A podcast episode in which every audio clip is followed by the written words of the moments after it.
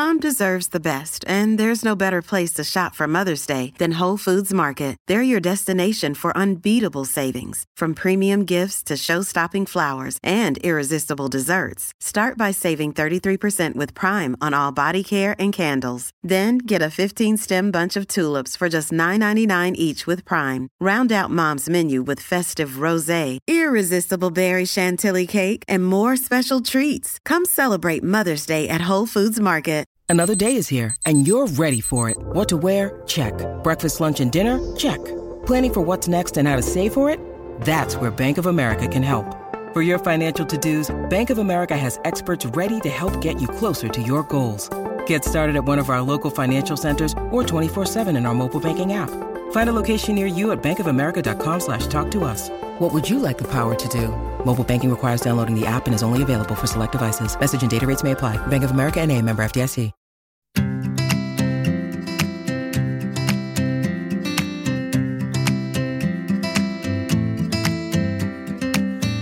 Hi, I'm Ella Mills, the founder of Deliciously Ella, and this is our podcast, Delicious Ways to Feel Better. Each episode explores various aspects of our mental and our physical health to help you make the small, simple changes to your life to feel both happier and healthier. And today we're going to be looking at fueling our bodies and what we need to be thinking about diet wise for exercise and performance. There are so many myths about plant based diets, with many people believing that you can't build muscle and you can't succeed as an athlete if you don't consume animal products. But nothing could be further from the truth because we have got very many examples of successful world class athletes, and they find that they experience more energy, that they can recover better, that they experience fewer illnesses and injuries as a result of their plant based diets. And then scientifically, there is plenty of proof. We, we know from many studies that a plant based diet tends to be higher in carbohydrate, and that means that you can optimize your glycogen stores more effectively. That means you're less likely to experience fatigue and you can enhance your endurance capacity. Before we delve into today's episode, I wanted to introduce you to our sponsor and also a little note on sponsors, which is that we'll only be working with brands that I personally use and personally love, and that we'll never promote something on here that isn't totally authentic or that we don't really, really believe in. So, for the next few months, our podcast sponsor is going to be Simprove, a supplements company that I've been using to support my gut health for about five years now. So, I've been using it for years and years before I started working with them. I know gut health is such a prevalent topic at the moment, and we're going to have a mini episode specifically on eating for gut health at the end of January, as I know it's something so many of you are interested in too. The gut microbiome is made up of trillions of bacteria that support pretty much all aspects of our mental and physical health, from digestion to our immune system, energy production, and mental health. And keeping the right balance of good bacteria in our gut is just so important. Our diet and lifestyles have a huge impact on that, but adding in live bacteria can really help too. The bacteria in Simprove, which is a water based supplement, can really survive the long journey from the mouth to the gut, where they can then multiply and support our microbiome. I truly swear by it, and I hope you love it too. For anyone wanting to try it, they've shared a 15% off code with us, so you just need to use Ella15 which is valid on simprove.com for new customers based in the UK, but they also have a subscribers package if you're an existing customer. Our guest today, Anita Bean, is the official nutritionist for the London Marathon and Ride London, and a published author of 30 books, including The Complete Guide to Sports Nutrition, and her latest title, The Vegan Athlete's Cookbook. Anita knows everything there is to know about fueling our bodies, and she's here with us today to help us understand just that. And this is for everybody, regardless of how much physical activity we each do. So, welcome, Anita. Thank you so much for taking the time to join us today. Hi, Ella. It's lovely to meet you. Thank you very much for having me on. Oh, it's honestly such a pleasure. And obviously, everything that you do with nutrition and your passion for movement and well being speaks to us hugely, me on a personal level and us at Deliciously Ella. And I wondered if you could share what was it that got you interested in nutrition and sports? Was there was there anything in particular? Yeah, I first got into sports nutrition very many years ago. It really stemmed from my interest in fitness and bodybuilding, which I took up in the early 1980s whilst I was studying for my nutrition degree actually at university. Whilst I was training, it became really clear that nutrition plays a huge role in performance and body composition. So I did my degree whilst I was training and bearing in mind in those days it was extremely unusual for females to train with weights. It was almost unheard of. Um, especially for I was vegetarian at the time, so that was really unusual. But during the early part of my career, I was working with some well known track and field athletes. And it was apparent that there was practically no information at all for athletes in terms of what they should be eating. So even the top endurance athletes that I was working with, they were literally just eating carbohydrates and sweets and sugar. And strength athletes that I was working with, they were just eating literally protein and nothing else. So it really became my mission to try and educate athletes and produce accessible information for them. And so I was very lucky, this was in the early 1990s, that I wrote my very first book, um, The Complete Guide to Sports Nutrition. So that was published in 1993. And originally it was for athletes, just to give them information about nutrition and how to enhance their performance. But now it has become a really a recommended textbook on many courses for personal trainers, for coaches, for undergrads and nutrition students. So that that's yeah, I've had quite a long history in the in the world of nutrition, spanning over about thirty years actually. And if you are then looking at your diet, which I'm sure lots of people are who are listening to this episode today and they're thinking about optimizing their diet, so many people want to do that to fuel their body to, to have levels of energy. And because I think low energy and lethargy are such incredibly common challenges today, I wondered if we could talk a bit about optimizing your diet to fuel the body because I think lots of people and and chip in with what your thoughts are but I think a lot of people when they're taking a lot of exercise sometimes to start with sometimes are doing it for example for weight loss and then they're really kind of reducing the number of calories and and perhaps exercising quite a lot without eating in a way that really fuels their body to to work really well while they're doing it.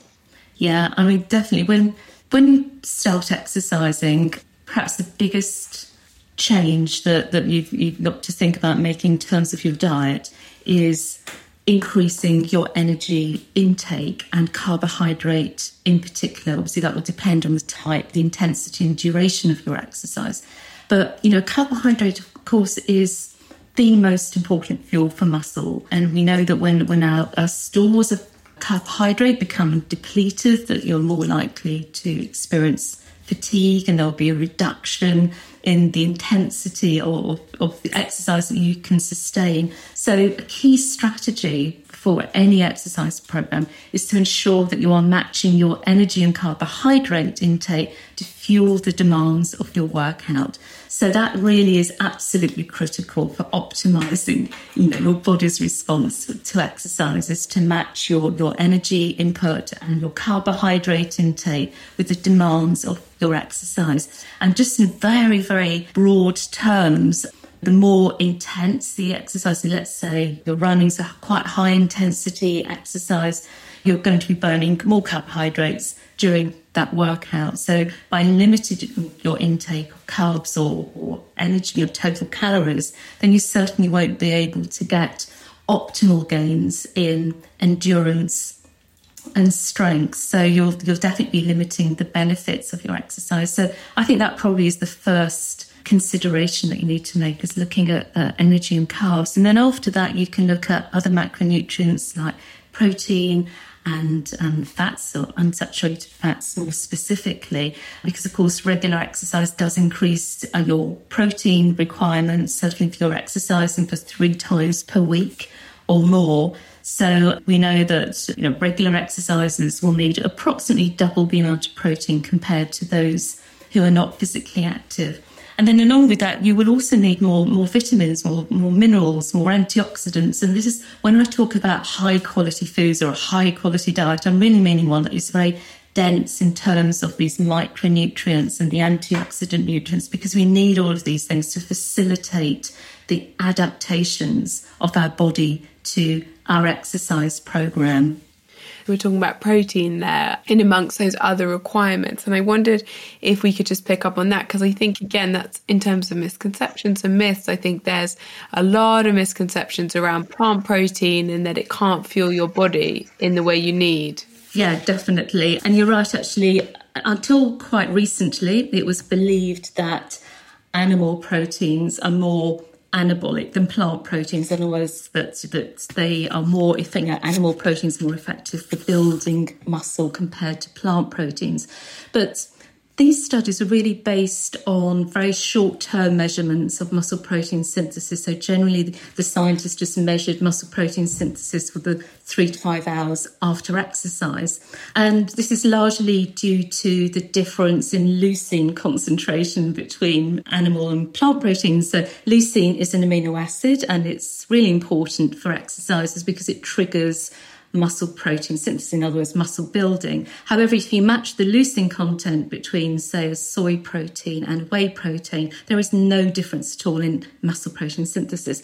But actually, what's more relevant is to look at longer term studies. And um, they basically found that there is no difference when they've compared. So, for example, there was a meta analysis of nine studies, which was published in the year 2020. They analysed all the studies that compared soya protein and whey protein. And the conclusion was that provided you are eating enough total protein per day, there is no difference in terms of your strength, in, in, bench press strength, for example, squat strength, between plant versus animal. And this really supports earlier studies that was published in 2018 by Robert Morton, which found that provided you hit a threshold of about 1.6 grams of protein per kilogram body weight each day, then your protein source is irrelevant. So whether you're getting it from plants or, or animals. And I think the most interesting study was carried out, it was actually published last year, 2021, carried out by researchers at Sao Paulo University in Brazil. They compared uh, 19 long term vegans with 19 omnivores. They matched their protein intake, so both of them consumed this magical 1.6 grams per kilogram body weight each day. They did 12 weeks of resistance exercise training, and they found that after this, this exercise training period, that both groups gained exactly the same muscle mass and strength. So, in other words, there is no difference between plant and animal proteins in your ability to build muscle. And the final thing that I will say, Ella, actually, is that I think that you know I'm I'm certainly living testament to that. So I've alluded to my days as a bodybuilder, and then people used to say, "Well, you can't build much muscle on on a plant based diet," but I did prove them wrong. I went on to win the British Championships actually in 1991, so I sort of defied all my critics and showed that yes, you can build muscle, and yes, you can perform really well, you know, at an elite level, even in bodybuilding. But, know, I'm not the only example. There are plenty of other examples of well known athletes who are consuming plant based diet and they, they build muscle and they're very successful in their sport. Yes, there was that documentary, wasn't there, on Netflix, Game Changers, which some of the listeners might have seen as well, um, which was talking exactly what you've been saying about plant based diets for athletes. And, and a lot of high profile athletes now, Venus Williams, Lewis Hamilton, seem to be adopting a plant based diet. So there seems to be a trend there. Is it that it goes beyond just the plant protein versus animal protein, and there are actual benefits of a plant based or predominantly plant based diet for fueling your body that, that you see in exercise? Yeah, you're completely right that there are a lot of uh, well known athletes. So we know that anecdotally, they find that eating plant based gives them more energy, helps them to recover faster. They experience fewer illnesses, they experience less injury. But scientifically, we know that there, there are a number of reasons why a plant based diet does give, you, give them that performance advantage. Firstly, plant based diets, they tend to be slightly higher in carbohydrates. So generally, you know, a vegan athlete will, will have a higher carbohydrate intake, and that helps to optimize glycogen stores, and that means that they're going to experience less fatigue. They'll be able to maintain power output longer and experience those endurance benefits. Second reason is a plant based diet is higher in fibre, it's higher in phytochemicals such as polyphenols. And that means that you're more likely to have a diverse gut microbiota. In other words, you're feeding all those billions of microbes in the gut. And this is really beneficial for performance and recovery. We know that it reduces post exercise inflammation, it reduces oxidative stress. And all these things are, are, absolutely critical for supporting your immunity and for supporting optimal recovery. The third reason is that plant based diets tend to be higher in antioxidants. So, as I've already alluded to the fact, this can help to reduce oxidative stress and therefore improve your post exercise recovery. And finally, a plant based diet will be higher in nitrates. Um, so these are found in, in many vegetables, so particularly green leafy vegetables. And nitrates in the body are converted into nitric oxide which helps to improve blood flow. So it has a sort of really powerful effect on vascular function, so that better blood flow, better oxygen delivery to the muscles. So, you know, there are really quite a number of ways scientifically that a plant based diet can support athletic performance. And we certainly know from study, I mean, you know, there's been about a dozen studies in total that have looked at omnivores versus vegans. And essentially, they have all found that a plant based diet, whether it's vegetarian or vegan, does not put an athlete at any disadvantage at all when it comes to performance. So I think that's really good news. All those skeptics who think that, you know, vegans you can't perform well or that they're going to be weak or that they're going to somehow be disadvantaged, there's no truth, there's no basis to that it is exciting. As you said, I think there is an extraordinary amount of confusion and nervousness around a plant based diet for all the reasons you've listed. And it's exciting to see the science is actually backing up the fact that it's got huge benefits for, for everyone, whether you are a world class athlete or just a kind of regular person doing some exercise in the gym a few times a week. But one of the questions we see a lot of the time, and, and I'm sure you see it too, is a nervousness around some things. I wanted to pick up on some of those now. So one of them is soy products, because I know obviously in order to hit these higher protein requirements, you you probably are going to be consuming soy protein, um, tofu, tempeh, etc. And I think tofu um, in particular is what is an ingredient that people have a lot of concerns around the supposed link for example between soya and breast cancer could you tell us a little bit about the evidence that exists there yeah, absolutely. Now, first of all, first and foremost, just to cut to the chase, there is absolutely no evidence that soya raises the risk of breast cancer or any other type of cancer. But I think those fears stemmed from early studies that were carried out with rodents. And they fed rodents a very high intake of isolated isoflavones. So these are the, the phytonutrients, or the sometimes called phytoestrogens, which have got a similar structure to estrogen. But these soya isoflavones have got a very much weaker effect on the body. It's something like one hundredth of the effect compared to the body's own estrogen. So, really, these studies were completely irrelevant to humans. they were carried out on rodents, they were fed very unusual quantities of isolated phytoestrogens. So, they bear very re- little relevance. So, what we do know, in fact, there was a, a review that was carried out in 2019, and they've actually linked soya intake to a lower risk of cancer, of certain cancers, and lower blood cholesterol levels, and even shown that there may be benefits of consuming soy for, for menopausal women, helping to reduce certain symptoms like hot flushes. So, yeah, the, the, overall conclusion was that, in fact, soy that you find in tofu, edamame beans, and so on may actually be protective against breast cancer, certainly breast cancer recurrence as well. So, yeah, I think that's a myth that really does need to die. I totally agree. And I, I find it absolutely fascinating how, how prominent it is, but it's so deeply ingrained now. It feels, it feels challenging to shift. But picking up on that a little bit further, I think there's a few questions I'd love to ask because I think there's preconceptions and perhaps myths that exist around some of these things as well. And I wondered what the evidence is about caffeine and performance and training. Does it really give you more energy or not so much? Yeah, so caffeine is actually a drug. It acts on the central nervous system, i.e., the brain, as well as the peripheral nervous system.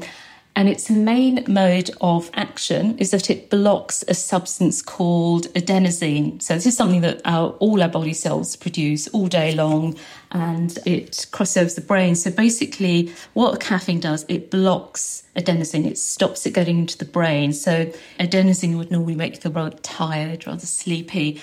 Um, if you're blocking that, then caffeine means that you're going to increase alertness. And during exercise, it helps to reduce your perception of effort. So, exercise actually feels easier and it can mask fatigue. It can allow you to continue exercising for longer and harder. And it can also increase your endorphins as well. So, we know that caffeine does, it's been very, very widely studied, literally hundreds of studies. So we know from um, a meta analysis, actually, which was published in 2018, where they, they looked at 46 of the most prominent studies on caffeine and exercise. And um, overall, they concluded that caffeine can enhance your performance by between 2 and 4% in very many sports, endurance sports and high intensity sports. So I think there's sort of firm evidence behind caffeine. Hey, it's Ryan Reynolds, and I'm here with Keith, co star of my upcoming film, If, only in theaters, May 17th. Do you want to tell people the big news?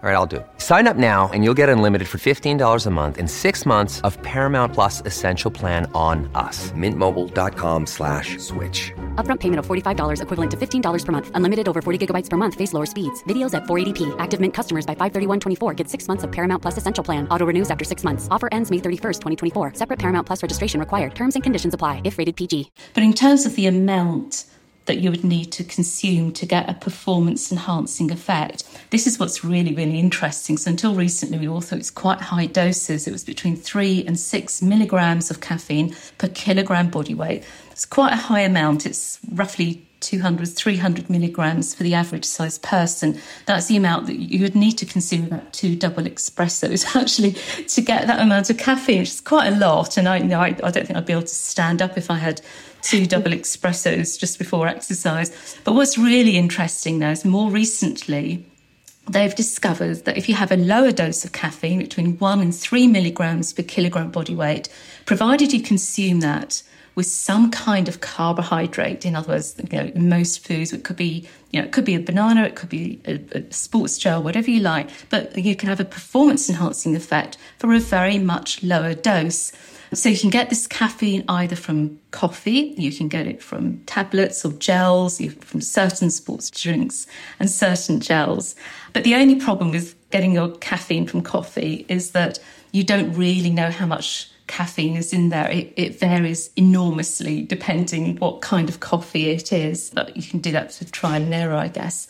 But taking the caffeine approximately 30 to 60 minutes either before your event or perhaps midway during a long event like a half marathon, a marathon, or a bike ride. So it takes roughly 30 to 60 minutes for it to peak in the bloodstream. So that can can produce this performance enhancing effect. And the final thing that I'd like to say is that actually not everyone responds in the same way to caffeine. So we know that there is a variation on a gene that makes you either a fast metabolizer or a slow metabolizer. And it's only the fast metabolizers that respond to coffee or caffeine. So if you find that, you know, really caffeine has a negligible effect on, on how you feel, your mood, your energy levels, you may well be a slow metabolizer. So in other words, caffeine unfortunately doesn't work for you in, in terms of performance. So, you know, that's something to bear in mind that it's not something that everybody will benefit from.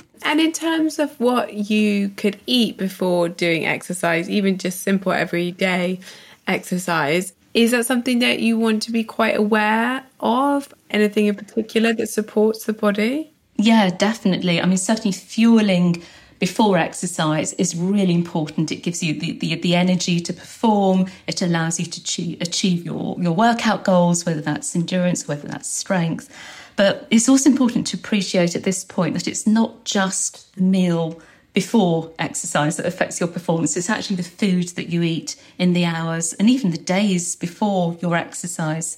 So, in terms of what to eat, well, obviously the amount that you eat will really depend on the intensity and duration of your planned exercise session. So, you'll need to adjust your carb intake.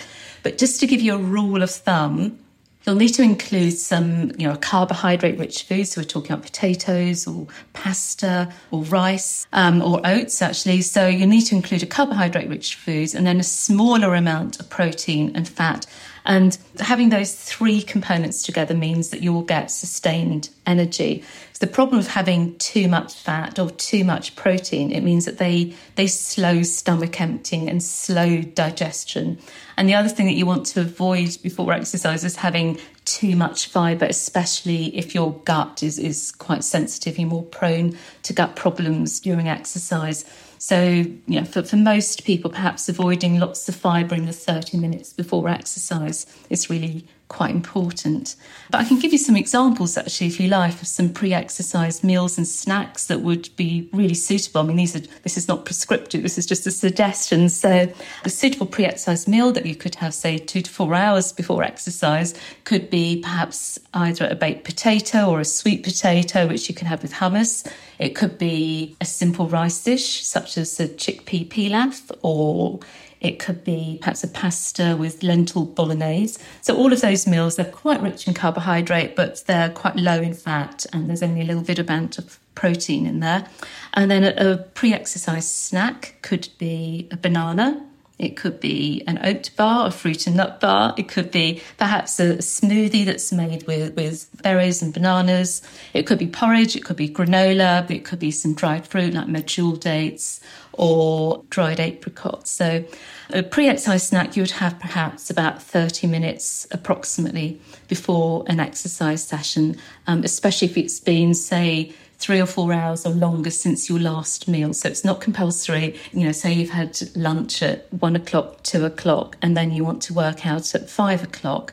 You won't want to have a meal beforehand, but then it's been several hours since lunchtime. So having a pre exercise snack about 30 minutes before that session will help to just give you that a, a little bit of an energy boost, just increase your blood glucose levels enough to sustain you through your session. And what about fasted training? It's something you see quite a lot about at the moment. It seems to be, you know, some people would argue quite a lot for some advantages and other people disadvantages. As far as I've come across, there's, there's quite a lot of literature and conversation around fasted training, perhaps not always being fantastic for women.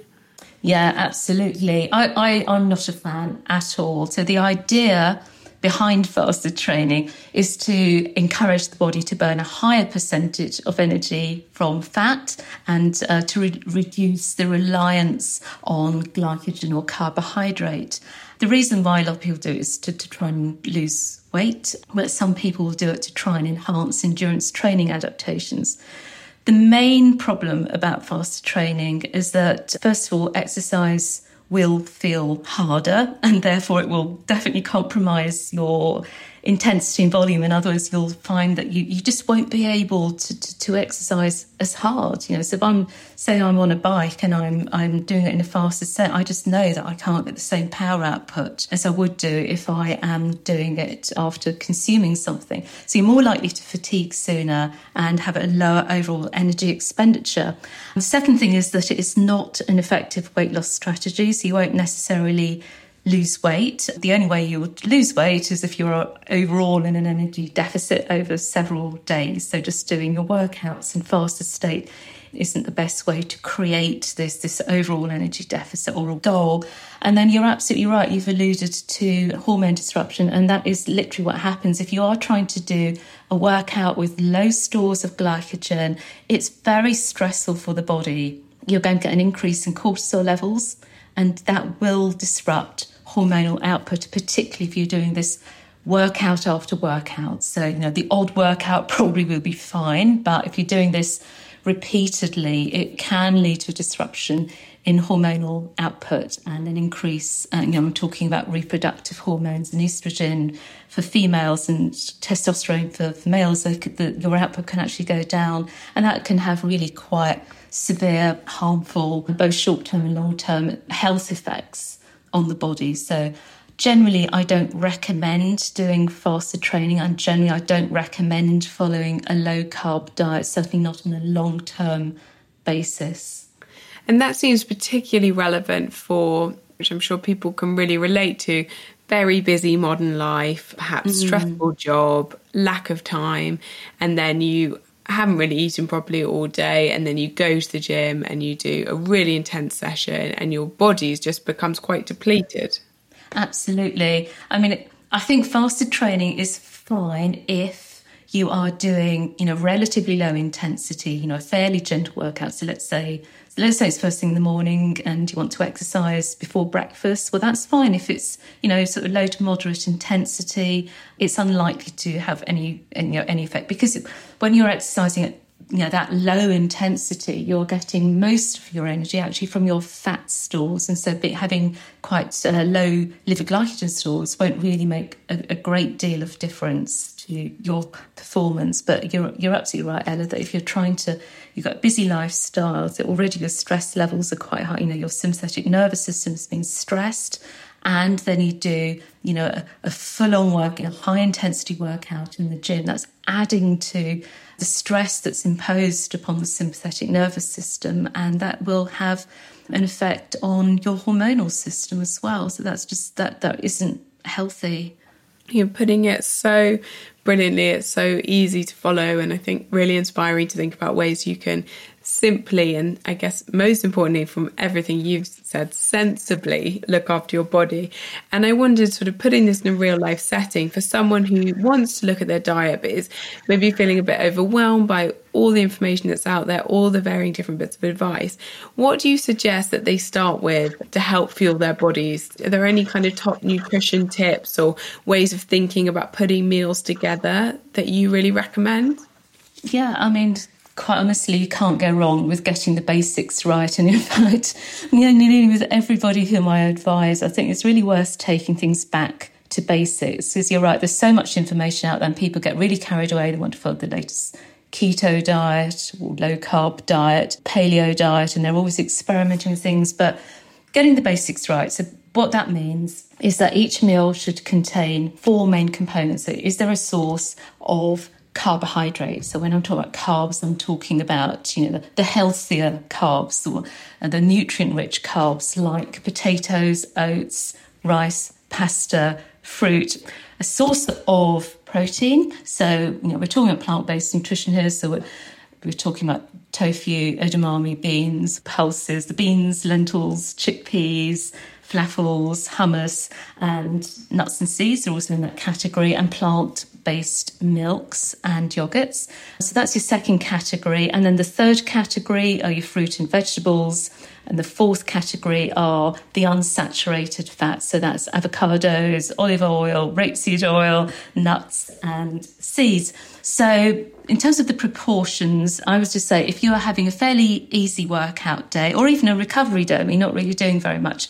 So about half your plate should be filled with your fruit and veg, about a quarter with the carbs, about a quarter with protein, and then a little bit of the unsaturated fats within that.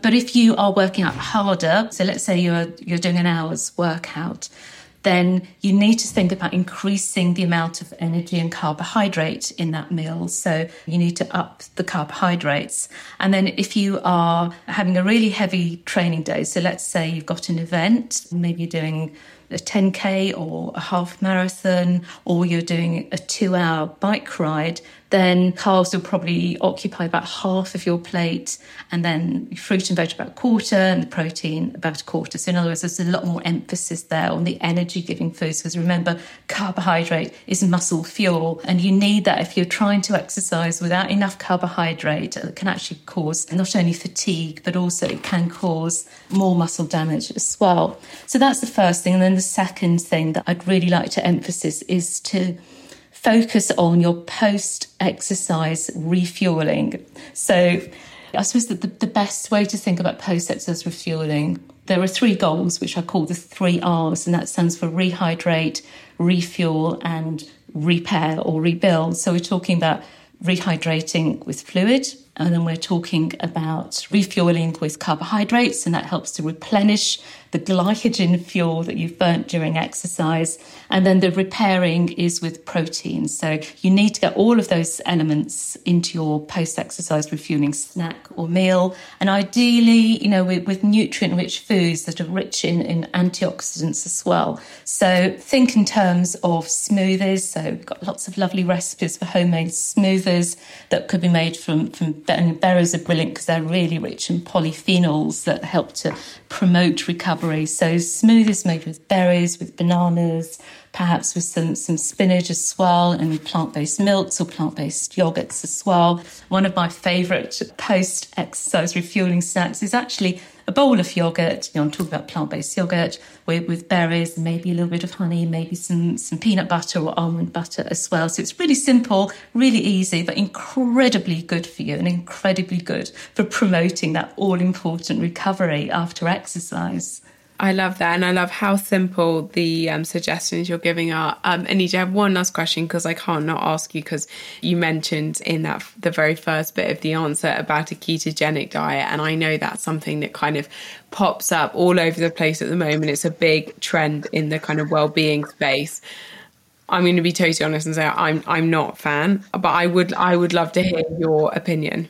Yeah, absolutely. So ketogenic diet, actually, I'll just, just for the benefit of people who, who might not know exactly what it is, I think it's been conflated with anything that's lowish carbohydrates. It's actually, a keto diet It's actually a really high fat diet and very low carbs. So fat is usually about 80% carbohydrate. I'm definitely not a fan. So the thinking behind it is that it encourages the body to burn more fat, and so you end up fueling your workouts mostly with you kind of training your body to rely more on fat and less glycogen. So you're trying to conserve glycogen. So you I've already alluded to this when we talked about fasted training, but it, the thinking is that it can enhance endurance training adaptations in other words, it can increase the number of mitochondria. This is the powerhouses of the cell. It can increase um, fat burning enzyme activity. So the theory sounds plausible. However, this is the reality is that there is actually no evidence that a ketogenic diet ultimately enhances high intensity endurance performance. Exercise feels harder at any given intensity, and it can actually reduce your ability to burn carbohydrates at high exercise intensity. So even if you're an endurance athlete, so let's say you're a cyclist or you're a runner, but there'll be a point where you want to sprint up a hill, or if you're on a bike, you might want to overtake somebody, you might want to get into that, that the finishing straight and put on a little bit of a sprint, but you'll lose that ability if you're following a keto diet all of the time. So you kind of it kind of knocks out your fifth gear. So it might be okay if you all you're doing is just really low intensity work, but it's not for high intensity work at all. It can actually cause muscle loss, increases protein oxidation. I've already talked about how it can increase cortisol, it can decrease your immunity and disrupt hormones. And perhaps the best study, actually, that it was carried out by a group of Australian researchers led by Louise Burke, who is really a world renowned sports nutritionist well, they compared a low carb diet with a high carb diet amongst some race walkers. So these are world class elite race walkers for three weeks. And although both groups, it, they, they did increase their endurance because they, they were on a strict training regime, but what they found was that the low carb group actually reduced their energy and metabolic efficiency. They needed more oxygen to produce energy, and it basically impaired their race performance.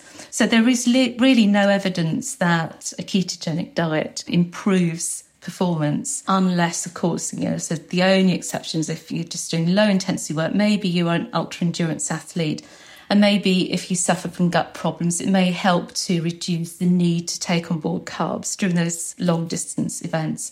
There's a, a practice, a strategy that we, we use a lot nowadays. It's called fuel for the work required. So whenever you're doing high intensity work, you ensure that you're consuming a high intake of carbohydrate beforehand. And that means that you'll be able to get a lot more out of that session. So, in other words, you'll get better training benefits and better training adaptations. And elite athletes sometimes use strategic carbohydrate periodization, which means that for their low intensity sessions, they'll do that with low carbs. The high intensity sessions, they'll do that with a high carb intake.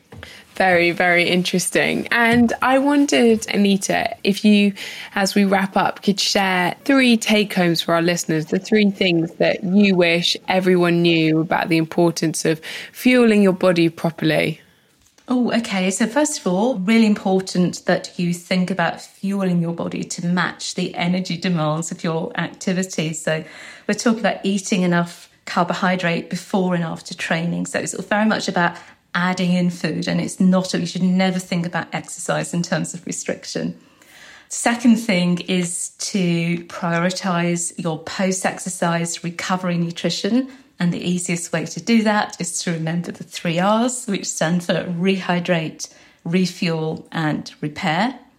And the third thing, especially if you are on a plant based diet, is to ensure that you're getting enough protein each day. And remember that your requirement goes up when you re- exercise regularly. So aim for about 20 grams in each meal and ensure that you get that from a wide variety of different plant sources. And what's the one thing that you do every day, Anita, to help you feel better? The podcast is, of course, called Delicious Ways to Feel Better. And I wondered if there's one practice in your diet or your general well being routine for your mental health as well. Is there one thing that you do every day? Yeah, there, look, there is something that I've been doing probably for the last 20 or 30 years, and I'll continue to do for the rest of my life and that is I have a sort of a 10 minute rule. So I, I aim to do 10 minutes of yoga or yoga like stretching first thing in the morning. So when I say 10 minutes, it means that it's, I set myself a really low bar. It means it's always achievable, it's always doable, and it never feels daunting. So I'd always spend 10 minutes doing yoga, no matter how much of a rush that I'm in. So if you just say 10 minutes, everybody's got 10 minutes in the morning, no matter you know how pressurized you are and you know sometimes it extends longer it might be, might end up being 20 minutes or 30 minutes but by saying to myself 10 minutes then I never set myself up for failure. And the benefits it brings me for the rest of the day are huge. It brings calmness, uh, it brings stillness, it allows me to focus better, it helps to energize me, it helps me to feel more centered at the start of each day. I love how accessible that the 10 minute part mm. of it mm. I've been doing something quite similar recently, and it's amazing what 10 minutes can do. I think we can all be quite quick to dismiss the fact that it couldn't really have an impact so short, but actually, as you said, it really, really can. Well, Anita, thank you so much for your time today. I'll put all the details of all your different books in the show notes if anyone wants to find out a bit more about Anita and her work.